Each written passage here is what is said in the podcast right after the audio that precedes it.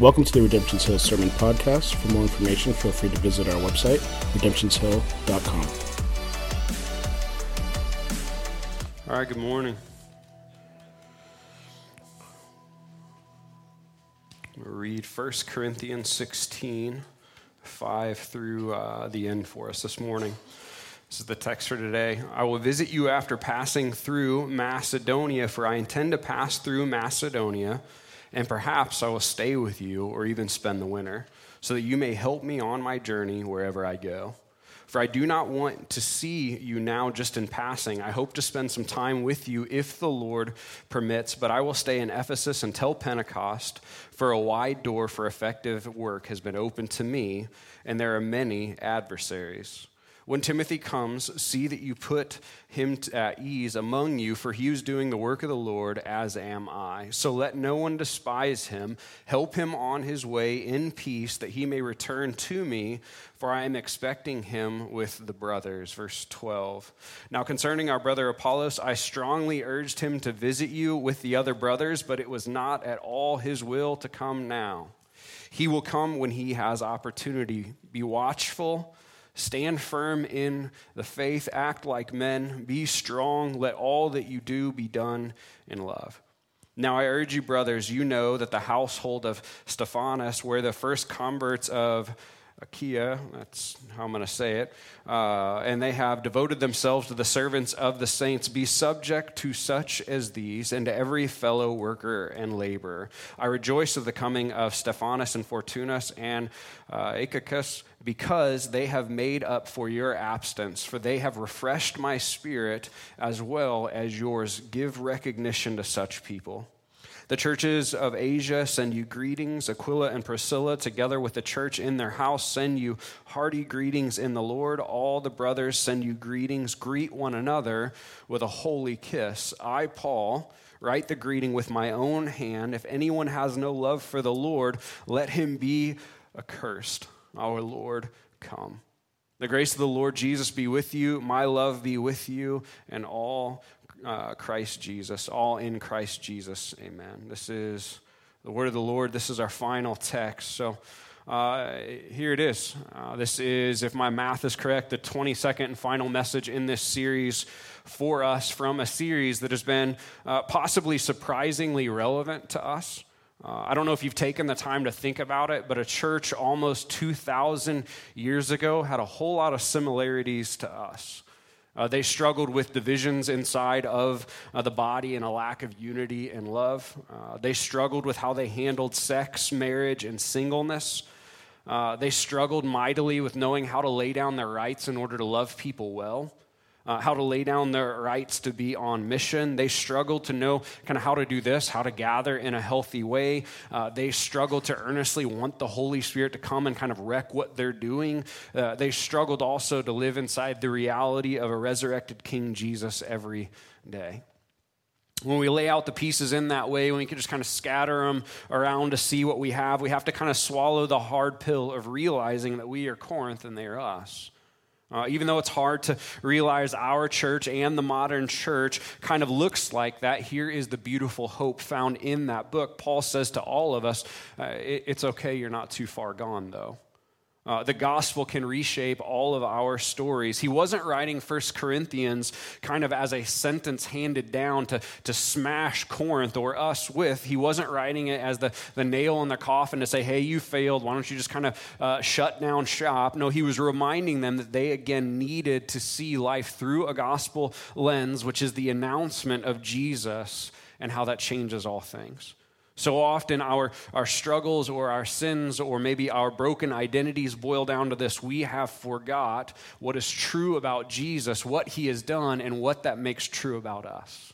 So Paul seeks to remind them of this. He seeks to remind us of this and go, hey, let that shape your story.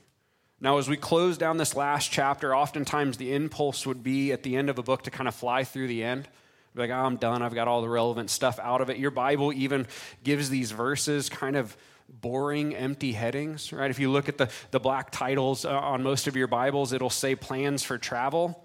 That's not exciting. Final instructions, greetings. But these words definitely are not empty. Paul will, even with these details like travel plans and greetings, he will still wisely sew in words in the end that captures the entire drive of the book. So he will waste no words at the end to make sure that we are called to see, experience, and walk in light of a triumphant King Jesus.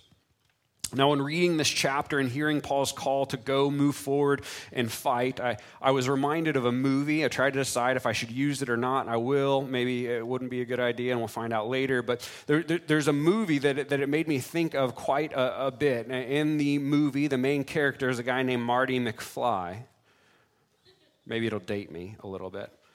He time travels with his crazy friend, Doc, to 30 years into the future. And one of the things that this main character does 30 years in the future is he buys in the future what is called Gray's Sports Almanac. Some of you are following me. And that book contains stats for 50 years of sports games and wins and all kinds of important information for 50 years, right? He goes to the future, he gets that, and his idea is, you know what, I'm going to take this book back to the present, and I'm going to kind of use it as an insurance policy. In case life goes sideways on me, if that happens, I'm going to use this this book, and I'm going to place some gambling bets, and I'm going to make loads and loads of money. Right, so if you're following, he got from the future a book that had games from his future documented, and he could use that book to play sure thing bets if he wanted to. Here's the idea if all of that fell and did not work. The idea is if you know the future, you can be insanely confident in the present. Right? If you understand what's coming, if you know the future, it changes your ability to thrive in the present. If you know the future, if you know the outcome of things, don't you have to live boldly in light of what you know? Why? Because you know what's going to happen. In that movie, there's an alternate reality. The bad guy steals the book. He makes a lot of money. It's a good movie. But obviously, that's not the storyline that Paul had in mind. But there are some similar notes that made me think of that movie when reading this, right? So we've got to track with a theme of the entire book. But more specifically, if we look at chapter 15, Paul declared emphatically, Christ is not dead. He is, in fact, raised. This is what is true about him. The resurrection is true, and then one day King Jesus will come back and he will crush all of his enemies, the last being sin and death. His point was that a resurrected Jesus and returning Jesus effectively takes our worst case scenario off the table, death. He promises to renew and restore all things one day, even wiping away our tears and comforting us himself. Paul declares that Jesus' domination over death and evil will be so exhaustive, so complete, so full that we'll cry out in the end of days, death is swallowed up in victory. And you got to hear kind of this glorious announcement, oh, death, where is your victory? Oh, death, where is your sting? The understanding is it's gone because Jesus has defeated it. If this is our future, if this is our hope in King Jesus, that King Jesus wins, if we know the end of the story, if we know what is coming for us, Paul says in a very Blake Sellers-ish way, like, let's go, right? Let's do this. We know what's going to happen. So Paul so thoroughly had sold out his life to this narrative of what he knew was coming in Jesus' promises that he had to be infuriating to anyone who didn't like him. Philippians 1:18-21 says this, Paul wrote this, and I will rejoice. He's not at a party rejoicing here. For I know that through your prayers and through the help of the Spirit of Jesus Christ, this will turn out for my deliverance, this situation. As it is my eager expectation and hope that I will not be at all ashamed, but that with full courage now, as always, Christ will be honored in my body, whether by life or by death. For to me, to live is Christ and to die is gain. Paul says this, you know what? I know that this, my situation, is going to turn out for my deliverance. Christ won't shame me, so I will be courageous. Christ will be honored in all that I do, my life or my death. Do you know what this is in that? He's in prison. He doesn't know if he's going to get out. He doesn't know if he's going to be killed there. He is in prison, but says, hey, you know what? It doesn't matter. If I live, if they don't kill me, to live is Christ. It's all good. And if they take my life, to die is gain because I get Christ, so that works as well. His perspective in this is no matter what way things shake out, I get delivered. I either get delivered from a jail cell and I have more years, or I get delivered right to glory, which is, you know, that's okay to me. So he goes, so bring it. Whatever you got, I'm fine either way. Yes, some ways would probably be not as fun as others, but no matter what, Jesus will not leave me hanging. He will not disappoint me, so I am good. He knew the future, so it affected the way that he was able to react in the present. So you might hear that and think, well, yeah, that's great, but Paul's a special kind of crazy. Like, I don't know if I can do that. His faith was different than most people, so how can I live like that? And I kind of answer it this way. It's kind of simple. We can live like that if we are in Christ because we have the same exact promise and hope as he does. Right? Paul didn't have a future coming to him that's better than ours. He didn't have a better promise. He didn't have a more comprehensive gospel than we do. He just believed the gospel more than we do, and that made him dangerous and courageous. But he invites us to walk into the same kind of courage. That's why towards the end of chapter 15, he says, because of all that, because we know the future, because we know what happens, therefore, my beloved brothers, be steadfast, be immovable, always abounding in the work of the Lord, knowing that in the Lord your labor is not in vain. He's saying, if you know the end, if you know how the story fades into the credits, then be steadfast. Don't waver, don't doubt, don't let fear push you around. Be immovable, stand in the light of God's grace and refuse to let it go. And because you won't let it go, abound in the work of the Lord. Now hear me, we do not ever preach a salvation by works message here, but we also can never shy away from preaching salvation that you have does works.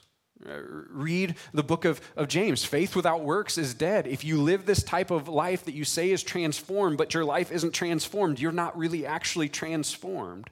If the gospel transforms us, it flows into the way that we live. It shows itself in our lives through us working for, following, and honoring Christ's cause. And though working for Christ's cause will be difficult, it will not be in vain, it will not be for nothing, and it will not be for naught.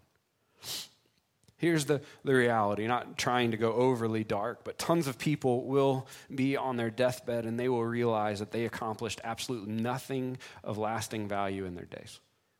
Right? It will be the end and they will realize they lived on autopilot, being pushed and pulled around by their whims, by culture's whims and things like that. And if they're really, really honest, many, many people on their deathbed will realize that their life was dictated more by their selfishness than anything else. And here Paul invites us out of it. Why? Because Christ invites us out of it as well. Christ gave himself up for us and called us to follow him. So Paul spends the book of 1 Corinthians helping the church learn. Here's where we're going to see the whole arch. He's helping the church learn to apply the gospel, especially in their issues of brokenness and struggle in the moment. But that pursuit was never a kind of end unto itself. It wasn't the only goal, meaning Paul didn't want to see the church patched up so she could just look prettier. Paul wanted to see the church patched up so it would mount up and begin to fight again like it was called to. This is the tone. Get healthy and get after it. Not get healthy and make people think that you're great. Get healthy and get after it. Is it going to be hard? It's going to be crazy hard. But get healthy and get after it, because a church was never meant to be a safe social club that you attend whenever you don't have conflicts on your calendar. That's not a church, that's a hobby. The church is and was and always will be the bride of Christ, united to worship God the Father, while actively engaging in the redemptive mission of Christ our King. That is what it is. And amen, yes. Caught me off guard. That was awesome. I'll cut that out of the podcast. All right. Ooh. All right, so I don't give all of my sermons titles, but I did this one, and I'm going to share it with you. This is what kept going through my head as I read these final verses. Fight hell, not each other. All right. I hear you. That may sound corny to some, it may sound intense to some, it may sound weird to others, but that's okay. These parts of the title are really intentional, and I think they encapsulate Paul's drive over the entire book. Christianity, make no mistake, is a call to action. Your action doesn't save you, but after you've been saved, it's a call to action and a call to fight. Without a call to action, you are not a Christian. But that fight isn't meant to be against the whole world. You're not just angry holding signs that say terrible things everywhere. That's not your fight. And a Christian is most certainly not meant to attack and fight his brothers and sisters all the time. To be a Christian is a call to push back darkness and fight against hell, not each other. Now, I want to press a little bit. If that seems still out there, just kind of like too much for you, hear these verses, and I'm going to blast through a list of them. We'll have them on here. It's going to be too fast for you to process them fully. You can write down where they're at if you want. But mainly what I want you to grasp out of this is in these verses all over the New Testament, you're going to hear descriptions of our faith, and they're not going to sound like peace and ease. They're going to sound like a fight and tension and difficulty. Ephesians 6:10. Yeah, there we go. Cool, thank you. Ephesians 6:10. Just look at the words with honest eyes and just decide, okay, what's there? Finally, be strong in the Lord and in his mighty power. Put on the full armor of God so that you may take your stand against the devil's schemes. Armor and taking a stand sounds like a fight. 1 Peter 5:8, be alert and sober-minded. Your enemy, the devil, prowls around like a roaring lion looking for someone to devour. Resist him, standing firm in the faith. You have an enemy that wants to devour you. That sounds like a fight. 2 Corinthians 10:4-5, the weapons we fight with are not the weapons of the world. On the contrary, they have divine power to demolish strongholds. We demolish arguments and every pretension that sets itself up against the knowledge of God, and we take captive every thought to make it obedient to Christ. The weapons, that's self-explanatory. John 10:10, the thief comes to steal, kill, and destroy. I have come that you may have life and have it to the full. If someone wants to steal and kill and destroy you, that sounds like a fight. John 16:33, I, Jesus, have told you these things so that in me, in him, you may have peace, but in the world, you're going to have trouble, but take heart, I've overcome the world. In me, you have peace. Out there, it's going to be crazy. Over and over, we find that the language of following Jesus brings with it a fight. Just honestly, some of you here find yourself disillusioned with Christianity because someone told you or you decided to believe that Christianity would be an amenity that would just make your life easier. That's not in the Bible. Christ didn't come to make things easy for you. He came to save your soul and then demand your allegiance. I've given you a new name. Follow me. To walk forward in his continual path of pushing back darkness. This pursuit will walk you headlong into hard stuff at times. Is your whole life going to be terrible? No. Are there going to be difficult things that your faith walks you into? Yes. And Jesus says, and if that happens, or when that happens, fear not because I'm with you. I won't leave you. It's going to get hairy. It's going to get difficult, but don't worry. I'm with you always. See, a huge part of why the modern church seems so anemic and weak is that she has forgotten that she was in a fight, and because she has forgotten that, she's been lulled to sleep. Instead of teaching people Christianity was a difficult road for quite a long time, many have started doing this. They lower the bar of what Christianity is to make it easier for people to come around, but here's the problem. When you lower the bar, you lose the bride. The same way you don't change the gospel, you don't change the bride. Lowering the bar so people don't have to fight is actually what hurts them. Yeah, you may have more people who gather around. You may be trying to just get people around Bible, but you're actually hurting them because you're framing up the wrong faith for them. So watch as Paul does a masterful job weaving this theme of fighting hell, not each other, into what seems like a bunch of random details at the very end of this book. In these details, we will find some pragmatics, we'll find some lessons, we'll find some intents, but there will be things. If we're deciding, hey, I want to engage, this end helps us with that. verses 5 through 9. What we saw is Paul said, I will visit you after passing through Macedonia, for I intend to pass through Macedonia, and perhaps I will stay with you or even spend the winter so that you may help me on my journey wherever I go. For I do not want to see you now just in passing. I hope to spend some time with you if the Lord permits, but I will stay in Ephesus until Pentecost, for a wide door for effective work has been opened to me. And then check the comma. Oh, and there I have many adversaries. A lot of people hate me, so I might stay there. Paul says, hey, I want to come see you after Macedonia. I really, really want to be able to stay for a while. Like, honestly, I'd like to be able to stay with you for the whole winter. Just hear his words. There's honest words from a man. I really would like to hang out for a while. I've cared for you for a long time. I'd love to spend an extended time with you. I hope that the Lord permits me to do so. I want to. My aim is, my desire is to spend time with you, Corinth. That is his preference. That is his plan A. That is his desire. And then it says, but I will stay in Ephesus until Pentecost, or maybe even longer if needed. Why? Because there is a wide door for effective ministry for me there. Oh yeah, and there's a ton of people who hate me, and they're going to try really hard to hurt me and destroy everything I'm going to do. Paul has been so transformed by the gospel that his life plans and wants, hear me, become flexible when needed in order to see the gospel advance. Can you see that? Paul sacrificed what he'd rather do to stay in a place that he didn't want to be, and people opposed him. He was staying in the middle of a horribly hard situation so the gospel could advance. I will stay in the middle of tension for the cause of Christ. Is your life flexible this way? Would you change your plans? Would you change any plan? Is your life flexible where obedience could win over preference? And notice this, at times the hardest thing that we have to face will produce the most fruit. We're taught over and over and over, run from hardship. The Bible says, no, that's probably the place you need to sit for a little bit.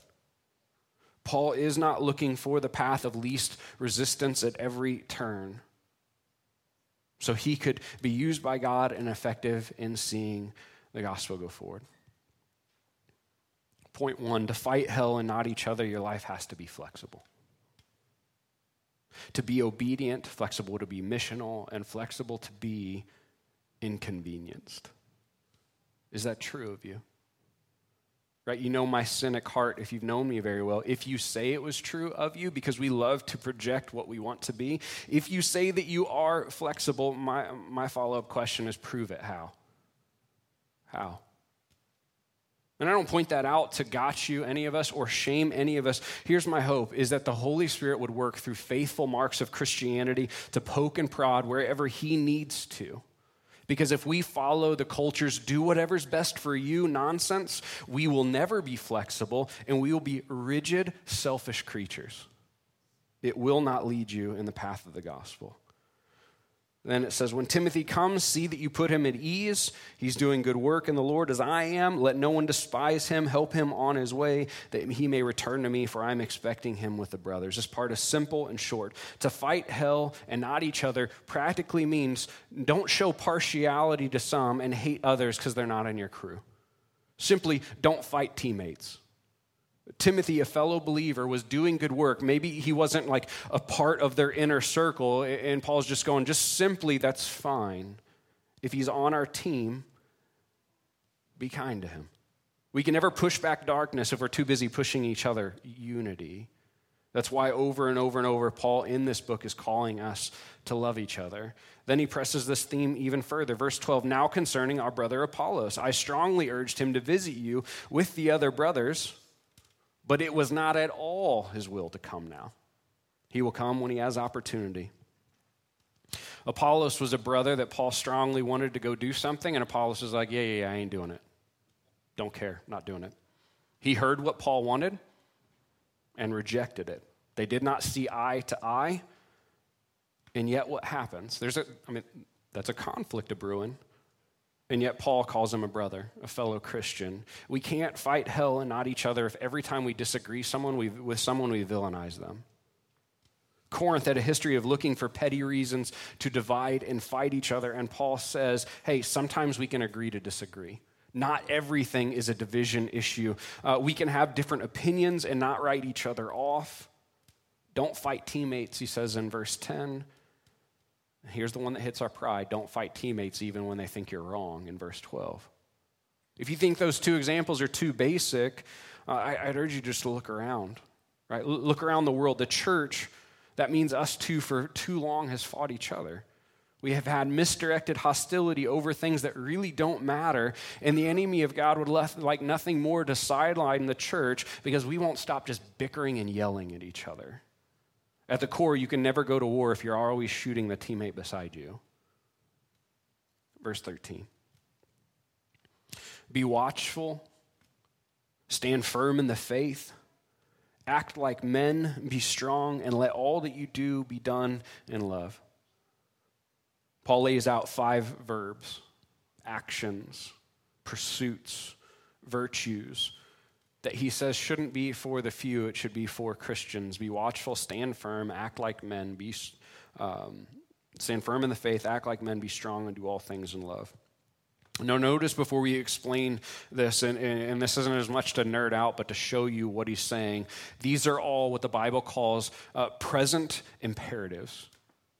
So what that means is all of these are describing continuous states of the Christian faith. So when he says things like stand firm, he's not going like, hey, can you tell me one time in the last 24 months that you've stand firm? Nailed it. He's going, no, stand firm all of your life. That is who you are now. It's a continuous thing that we should be watching for, okay? So the first one, be watchful. This is to be on guard, to be alert, and to pay attention. A great way to put this is to have determined effort of wakefulness in your life. Determined effort of wakefulness. It's easy to push faith into the margins of our life, to turn on autopilot. But Paul is saying intentionally keep an eye on your heart, on your walk, on your church, on your life, on the gospel. Don't go to sleep.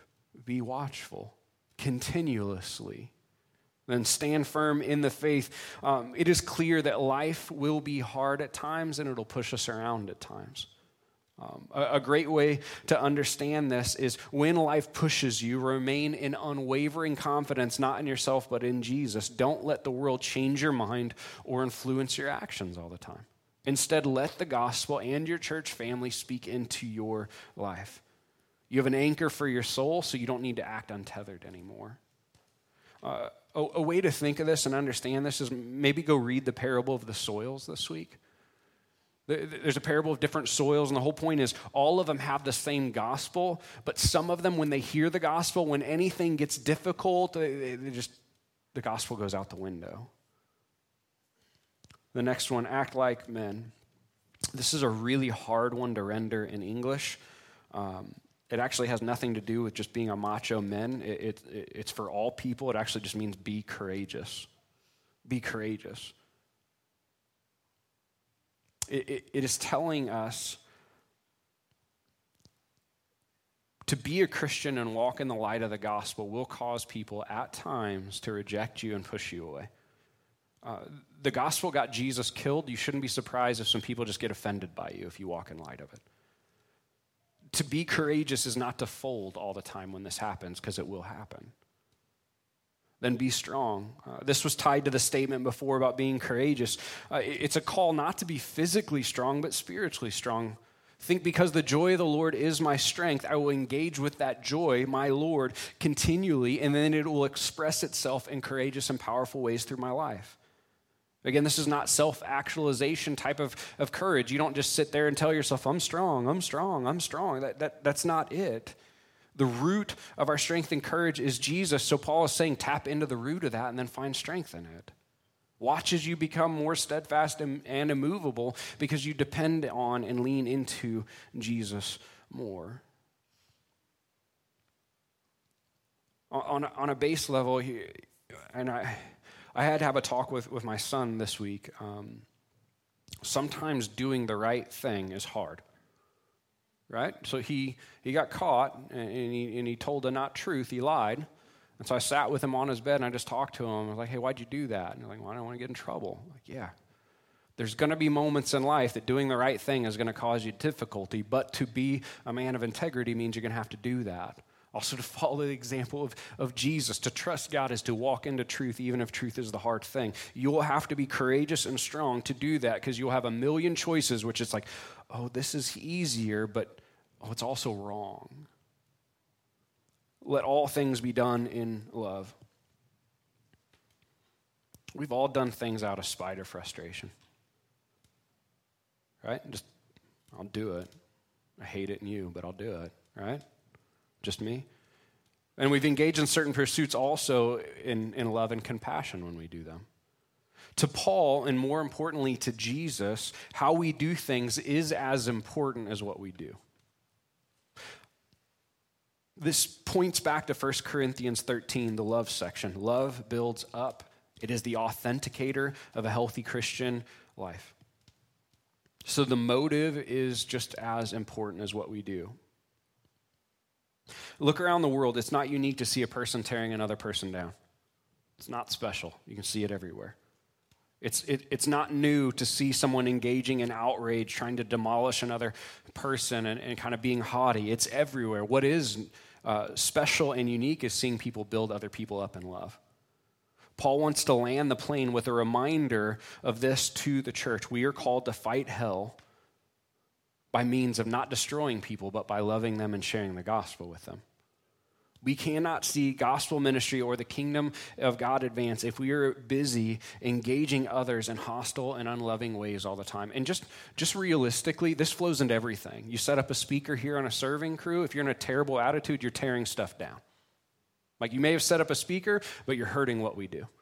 We do things out of love for Jesus. It flows into all things. Side note, maybe have to apologize for this. I've had a ton of conversations where people are like, well, I don't have a loving attitude, so I quit. That's a childish response. When you don't have love in doing something, you should probably confess that, engage with other people about it, and pray over it. The world acts that way, not people who are transformed by the gospel. To quit because you're not loving is not the right answer. Now, are there times where everybody needs a break from certain things? Absolutely, but it's so childish to just go, I had a bad attitude, so I'm not going to do it anymore. I chose everyone Jesus. Good job. That was not helpful. Let me run these by you. Here's the ask. I don't want to shame or push anything on. Here's the hope. The Holy Spirit would press on you however needed. Maybe you're good, maybe you're not. I don't know where you're at in all of them. The first one, are you alert right now? Are you adamantly awake about your faith right now?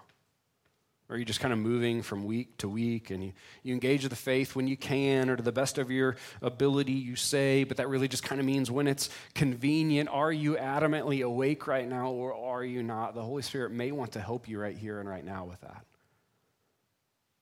The step would be to confess it, man, I'm not, and ask for help. Are you standing firm or has your fear of man or desperation for approval got to a level where you just can't hardly act? Are you so afraid of being that guy that you've effectively grown silent? What you need to hear is Jesus approves of you, and don't be surprised when other people don't. The Holy Spirit may want to help you with that right here and right now. Are you not courageous in your faith right now, or maybe you've never been? Maybe you tried to be courageous one time, and you just got knocked on your tail, and you feel crazy for it. Maybe you're too busy thinking of the worst case scenarios and all things that you're paralyzed. The Holy Spirit may want to help you with that as well, right here and right now. Are you not strong? Like you know the right thing to do, you just never do it. You feel powerless. You feel constantly fickle and empty, so empty that you wonder if your faith is even alive. You feel as if you don't matter and you could never make a difference. The Holy Spirit may want to help you with that right here and right now, to root your strength again in Christ, the one who conquered death. And do you see the love? Do you see love as the motive for what you've been doing lately, or you just kind of do things? Maybe even do them with frustration and bitterness as the underlying emotion. That one, I can just tell you, the Holy Spirit does want to help you out with that. I believe it. I've said it many times over the last month. I believe God is doing something great in us. I believe he's turning Redemption's Hill upside down, that he is in the process of replacing bitterness, anger, and frustration and resentment with real, tangible, and actual love for brothers and sisters around us. I've seen it. He's done it in me, and he's done it in others. If this is what you're sensing, man, I need help with that. Just ask the Spirit this morning to help you. Confess, like, man, something's wrong with my heart. Like, I'm mad over things I shouldn't be. I'm frustrated over things I shouldn't be, and I don't even know why. Ask him for help. Confess and ask for help, and I believe that he will help you. In the words of Corinthians before, what's our hope? That we would learn to love each other well, to bear all things, to believe the best out of each other instead of always thinking the worst, that we would hope the best for other people, and that we would endure hard things next to them. This is my prayer. This is the prayer that was even in this book, and I hope that it would be your prayer with us together. Verse 15, now I urge you, brothers, you know that the household of Stephanas were the first converts in Achaia, and that they have devoted themselves to the service of the saints. Be subject to such as these and to every fellow worker and laborer. I rejoice at the coming of Stephanas and Fortunatus and Achaicus, because they have made up for your absence. Focus in on verse 18. For they refreshed my spirit as well as yours. Give recognition to such people. The last section is kind of jam-packed with good stuff for us to process and actually do, to implement it. This is where pragmatism should actually be grabbed a hold of. Paul plainly says, be subject to, listen to, and follow those who have devoted themselves to the service of the saints. What does this mean? It means in a world where nobody wants to submit to anyone, submit to those who have given themselves to shepherd and pastor you. This is the beauty of exegetical preaching. I don't have to apologize for that. It's just the next text. Right? I'm not super ticked. I'm like, oh, we're doing this one this week. It's just what's there. Jesus put shepherds over sheep because he thought they needed them. So to fight well and live faithfully will be to submit to someone and embrace that process. Here may be the more tangible one, because maybe you don't have a problem with that. Here's the more tangible one for one that we could grasp a hold of, like before we even leave here. At the end, Paul points out some people who had refreshed his soul. Like they have actually literally been good for, stirred his affection, they discipled him, they helped him even grow, and he recognized these people who had helped him flourish spiritually, and Paul says, give recognition to such people when you find that you have those type of people around you as well. You have people who help build you up, who speak into you, who help you grow. Fight the awkwardness, and speak up to tell them they do so. Tell them they're appreciated, that you're grateful, that their efforts aren't in vain. And then here's this, fight the awkwardness and praise them in front of other people. Declare how much of a blessing. Do you know what John did for me and how helpful that is? And do you know how much he cares for me? These types of things are how we are built up. How do we battle bitterness, resentment, and frustration as a group of people? Paul is telling us one way is to audibly love and recognize people as a habit. Man, I've got to grow in this one. Reach out and tell people you're grateful for the way they help you grow. And watch as that building up strengthens us. This is why the Bible says fight to outdo one another in honor. Like literally try to manually outdo each other and honoring other people and telling people how someone has been a blessing for you. Literally work to build up other people by praising their gospel work. Now hear this. This is not an empty call to give everyone a trophy and praise everyone. Like there are people around you who they've literally done nothing to refresh you and they've actually stolen much from you. You don't have to praise them. But the people who are around you who actually have refreshed you and poured into you and loved you well, tell them. Tell other people. This will build us up. It's problematic when we feel like, well, I just got to say something nice about everyone. Sometimes there's not very much nice to say about people. He's not telling you to be fake, but he is saying speak up to the people who've built you up. Paul then closes by reiterating a huge truth that goes all over his letters. We shouldn't be surprised by it. He implores us to be alert, stand firm, be courageous, be strong, do all things in love. And then he maybe throws a shocker at you, and he says, and if someone doesn't love the Lord, and if they begin changing the gospel to say that Jesus, the Lord, isn't needed, let them be accursed. What's his point? You don't need to try and love them. You throw them out. This is a call. Be careful of false teachers who change the gospel. This is a high point of eldership, why they're supposed to watch over at points of the church. We are called to love each other well, but we are not called to endure wolves who change the gospel. Those are people you fight. Now, Paul says something that might be foreign to your heart and mind. He says, "Oh Lord, come." Though Paul won't back down or stop fighting, he still does yearn for the day when the fight is over. This is back to the hope. He yearns for the day when Jesus will come back. He's not afraid of a fight, but he doesn't always want to fight everybody. He longs for the peace that only King Jesus will bring to our world. And that is how the book of 1 Corinthians pretty much ends. A call to arms, to get in and engage in the redeeming work of Jesus Christ. Some practical pursuits and things to keep in mind if you decide and you want to get in the fray, which is AKA be a Christian. Man, I think that this book probably couldn't come at a better time for us. There's been a collective kind of patching up and strengthening, but also a collective call away from ourselves and towards Savior King Jesus to follow him. It's pretty much what the entire book does. I don't know what exactly that looks like for each of you, but I do want to give you some handles. If you are feeling a call to engage of like, man, I haven't been strong or courageous, I haven't been alert or active, and like, I'm not being shamed to do a ton of stuff. I just feel God drawing me. If you are feeling the Holy Spirit kind of mess with your heart to labor differently now, might you consider doing this, ending your year with intentionality? Don't start a New Year's resolution because you know you're not going to do it.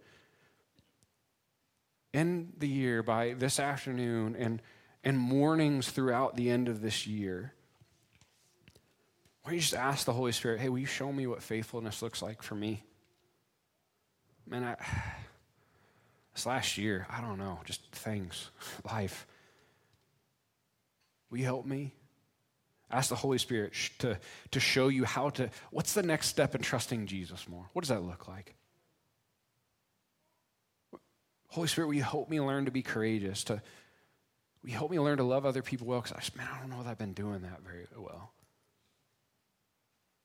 See, this is the process. If you understand that maybe you haven't been quite engaged, ask the Holy Spirit to help you engage, to wake you up and walk you into the harvest field, to proclaim Jesus in the world around you in word and deed.